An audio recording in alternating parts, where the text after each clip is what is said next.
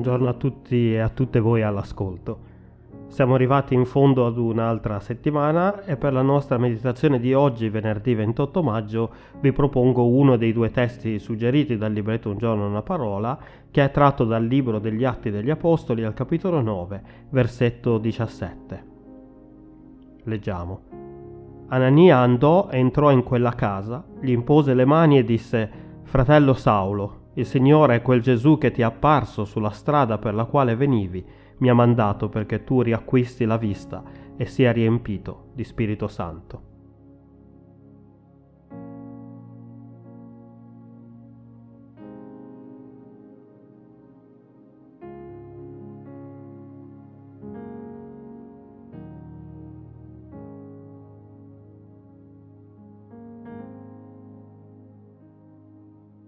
Il racconto della conversione di Paolo sulla via di Damasco è quello che più di ogni altro evidenzia l'iniziativa della grazia di Dio che raggiunge persino le persone più inaspettate e nel momento più inaspettato. Paolo, che in quel momento era ancora conosciuto come Saulo, era un uomo molto devoto a Dio, grande conoscitore della scrittura e della legge mosaica, ma allo stesso tempo era anche un uomo molto pericoloso che stava perseguitando violentemente la Chiesa. Egli infatti si stava recando a Damasco con un mandato di arresto per tutti quei cristiani che non sarebbero stati disposti a ritrattare la loro fede in Cristo. Eppure a un uomo simili e con simili propositi Gesù apparve, proprio lungo la via di Damasco, e da lì in poi la sua vita cambiò per sempre. Da quel momento in poi, infatti, non fu più conosciuto come Saulo, il persecutore della Chiesa, ma come l'Apostolo Paolo, autore di circa la metà del Nuovo Testamento, e a sua volta perseguitato per la sua fede in Cristo. Tutto questo accadde tuttavia per l'esclusiva iniziativa di Dio. Tanto che infatti Paolo stesso nella sua epistola ai Romani scrive Dio mostra la grandezza del proprio amore per noi in questo, che mentre eravamo ancora peccatori, Cristo è morto per noi. Non c'è nulla che Paolo fece per meritare la grazia di Dio, non c'è nulla che noi possiamo fare per meritare la grazia di Dio. L'amore di Dio per noi è immutabile. Non c'è nulla che noi possiamo fare o non fare che porti Dio ad amarci di più o di meno di quanto Egli ci ami già.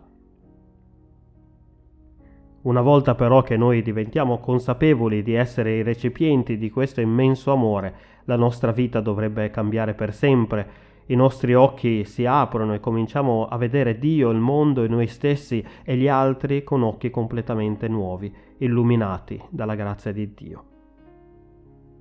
Paolo infatti nel momento del suo incontro con Cristo divenne per un periodo di tempo cieco e solo dopo l'incontro con Anania i suoi occhi si aprirono per mostrargli una nuova via davanti a sé. Ma guardate cosa fece Anania, che spesso viene quasi ignorato in questo racconto, eppure è un personaggio molto importante. Fu per gli occhi nuovi della fede illuminati dalla grazia che Anania ricevette al tempo del suo passato incontro con Cristo, che gli permise di vedere Saulo, che lui conosceva bene e soprattutto conosceva le sue gesta, ed era perciò giustamente anche intimorito di lui inizialmente, a vederlo non come una minaccia, ma come un fratello in Cristo.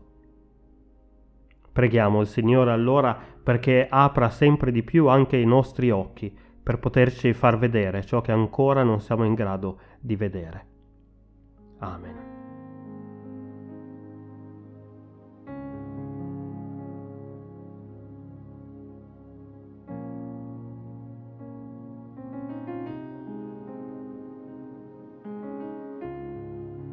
Come preghiera conclusiva vi propongo quella contenuta in un giorno una parola, una preghiera di Origene.